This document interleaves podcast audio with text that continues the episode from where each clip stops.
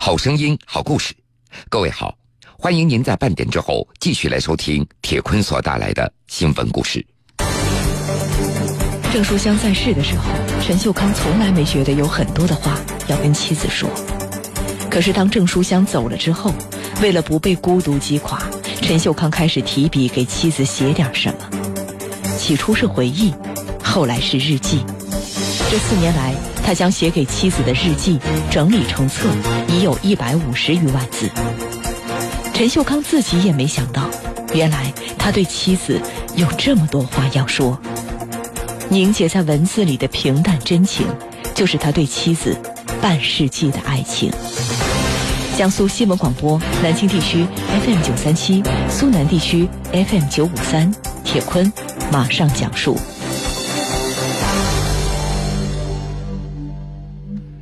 新中国成立之前，陈秀康出生在宁波一户普通的农家，他家中有四个儿子，他是最小。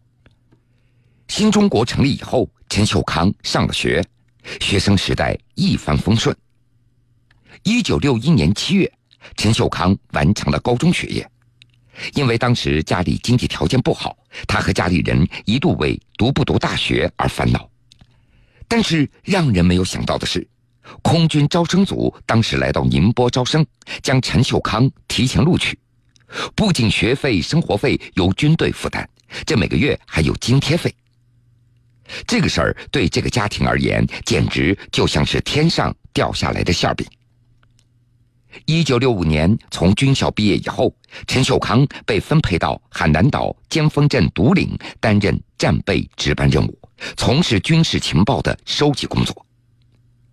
在独岭工作几个月之后，他接到了大哥的一封信，信中说给他介绍了一个女孩，让他主动给这个女孩写信联系。就这样，陈秀康跟妻子郑书香就算是认识了。两人鸿雁传书了七个月，一九六六年五月，陈秀康终于获批了参军之后的第一个探亲假。第一次两人见面，那并没有特地的去约过。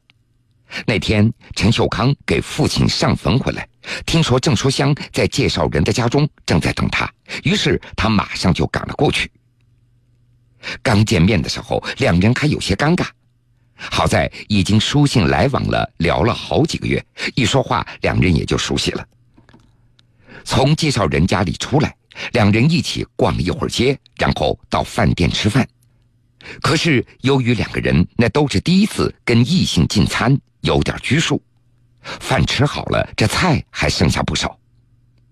从饭店里出来，两人就沿着外滩一带一边走一边说，走累了就坐在甬江边的一处台阶上。陈秀康还记得，虽然当时两个人都很激动，但是始终都保持着距离，连手那都没有拉过。现在想想，觉得自己当时挺傻的。由于两个人当时都没有戴手表，一直逛到外滩的大钟响了九下，两人才发现时间已经不早了。陈秀康赶紧就把郑书香送回到介绍人的家里。陈秀康的探亲假总共有二十天，在这期间，包括第一次见面，两人总共也就见了三次面。第三次见面，那是陈秀康离家归队的那天。那天，陈秀康鼓足勇气向郑书香表白，说如果他愿意跟自己确立恋爱关系，他回到部队之后就给团政治处打报告，请组织审查。当时，郑书香低着头，脸红红的，羞涩的点了一下头。那情景，陈秀康一辈子都难以忘掉。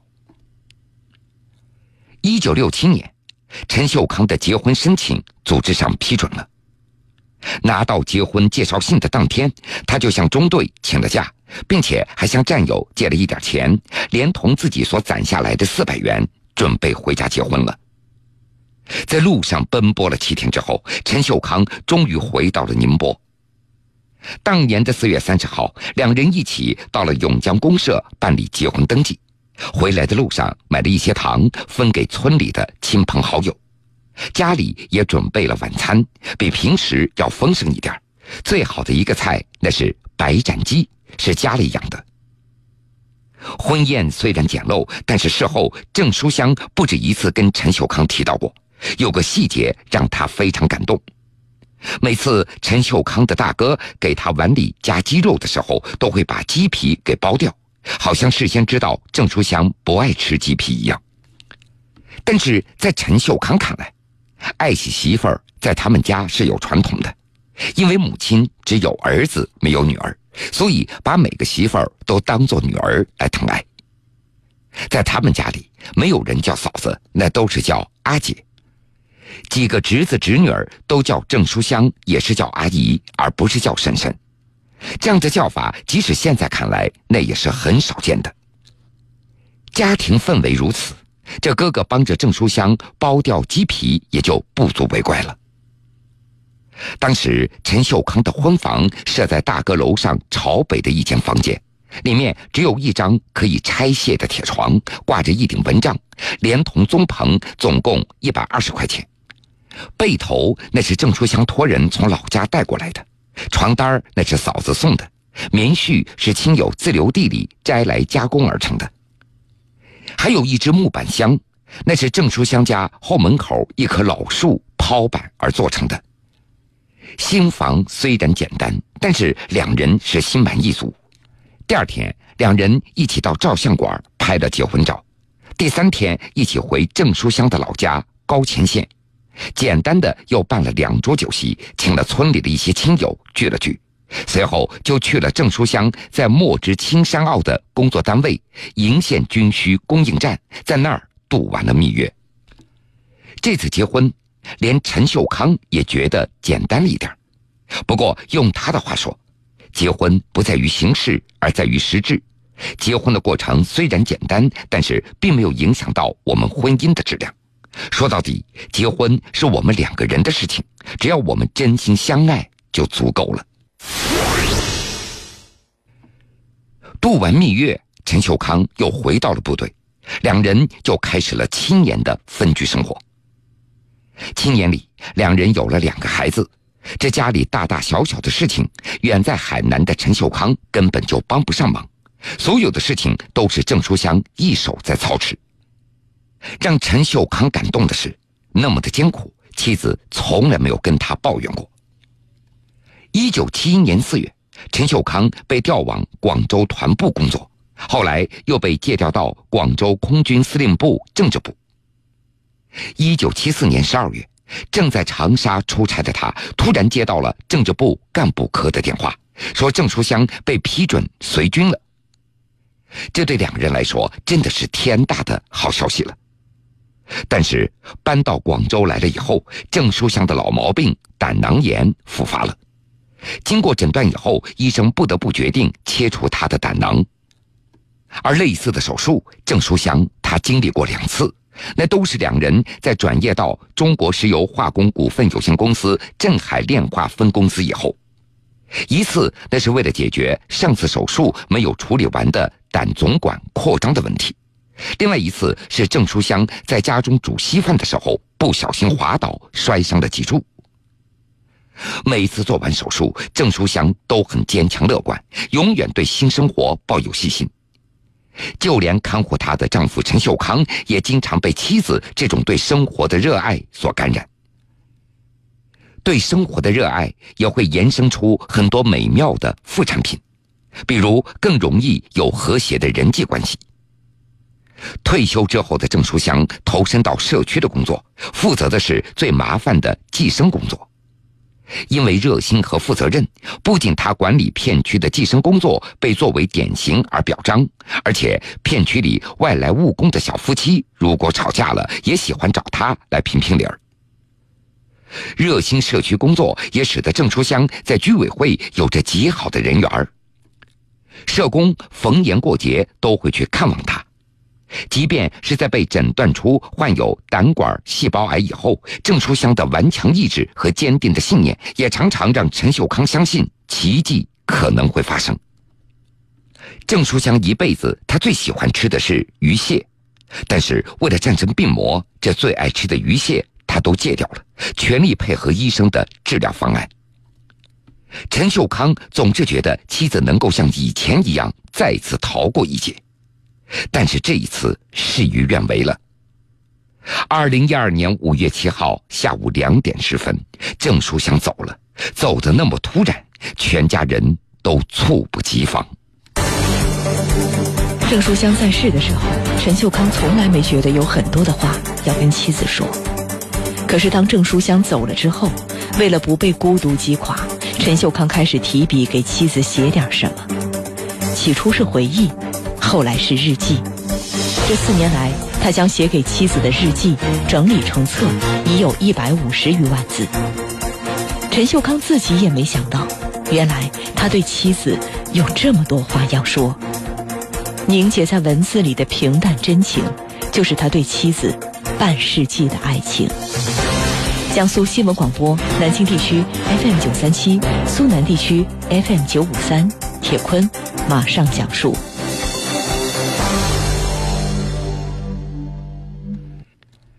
在陈秀康和郑书香四十五年的婚姻生活里，两人真正在一起享受生活的，恐怕只有孩子出生前的那短暂的新婚期和退休之后的十六年的时间了。在两人的相册里，大量的照片那是退休之后在各地旅游时所拍摄的。郑书香走了以后，两个女儿都让陈秀康跟他们一起去住，陈秀康都拒绝了。他坚持一定要住在和老伴儿生活过的老房子里，也很少跟朋友来往了。一个人的大房子，经常安静的可以听到时钟摆动的声音。对陈秀康而言，日子似乎没什么跟以前不同，但似乎什么都跟以前又不一样了。最大的变化，那就是在心里，永远觉得空落落的，一切事情索然无味。再也没有人听他絮絮叨叨了，没有人在意他是不是开心还是郁闷。陈秀康陷入了长时间的孤独当中，孤独的阴影使他不知所措，甚至有点厌世了。但是自己毕竟受过高等教育，又经历过长时间的军旅生活，陈秀康很清醒地意识到，如果不能够从孤独当中走出来，最终会给自己带来疾病，给孩子们的生活增添麻烦。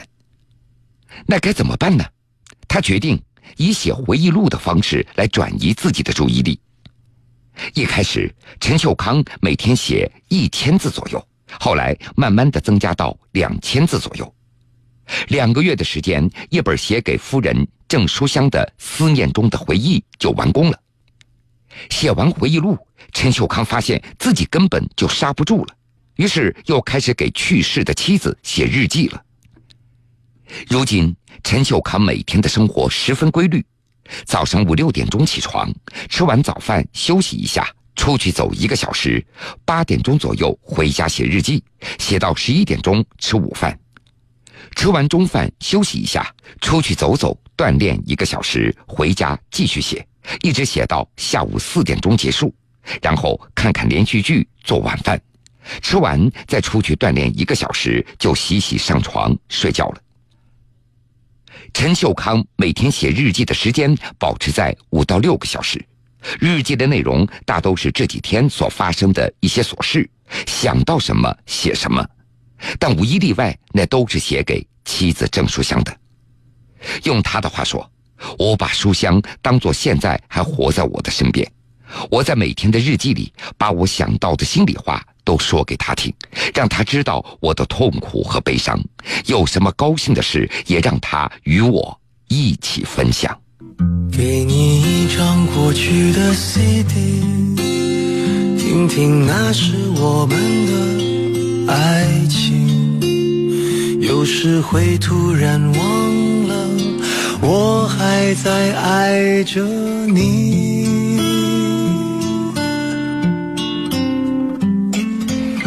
唱不出那样的歌曲，听到都会红着脸躲避。虽然会经常忘了，我依然爱着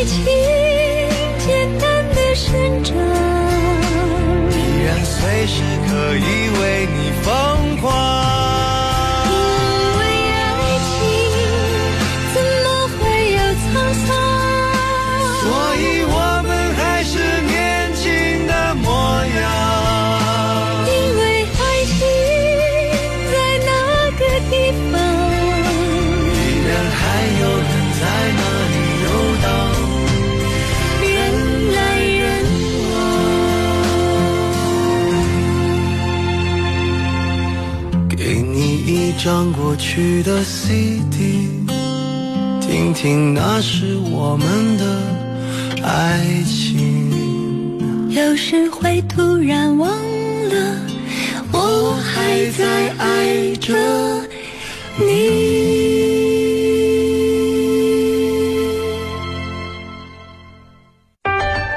新闻故事，铁坤讲述。铁坤讲述。欢迎各位继续来收听新闻故事，我是铁坤。陈秀康写了一百五十多万字的日记给去世的妻子，来纪念他们的爱情。而接下来，这位母亲也用七万字来记录女儿十二年成长的点点滴滴，作为送给女儿的毕业礼物。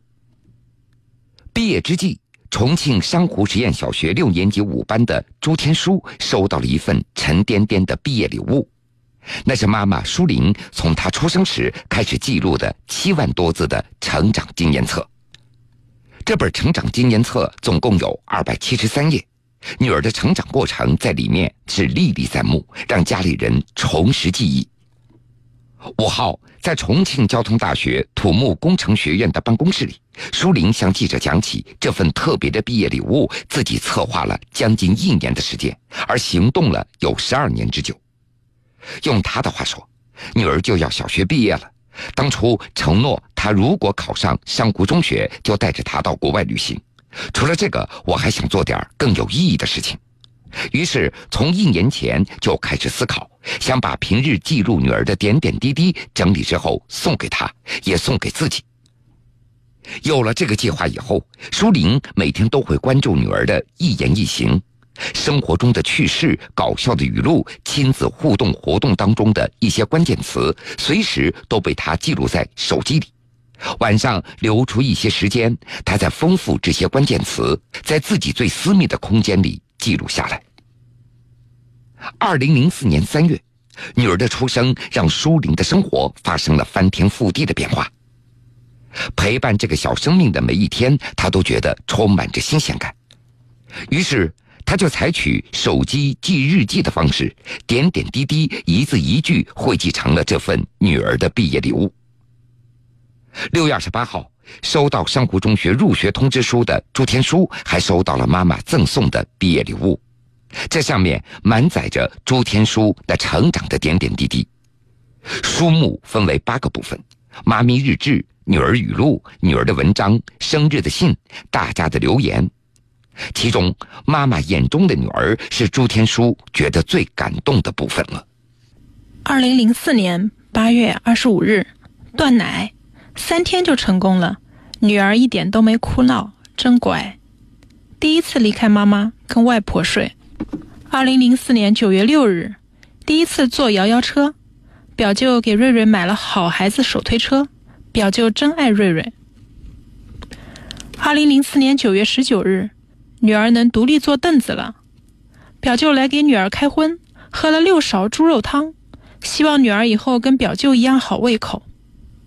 读着这些文字，看着自己在襁褓时的各种表情丰富的照片，朱天书有些忍俊不禁。这些发生在他身上的故事，原本可能已经逃离记忆了，但是成长经验册又让他恍如隔世。花了十二年的时间，不经意记录的点滴，在自己的心里很重很珍贵。七万多字，本以为是个天文数字，没想到自己也可以做到。就在前几天，舒玲在自己的微信朋友圈晒出了几张照片和抒发心情的这几行字，没想到获得了上百人的点赞。对于这样的一本女儿的成长纪念册，大家也都给予了好评。妈妈好伟大，太珍贵了，好温暖，真的无法用言语来形容这份伟大的爱了。等出版了，我也要买一本。好了，各位，非常感谢您收听了今天全部的新闻故事。我是铁坤，想了解更多新闻，敬请关注江苏广播网 v o j s 点 cn。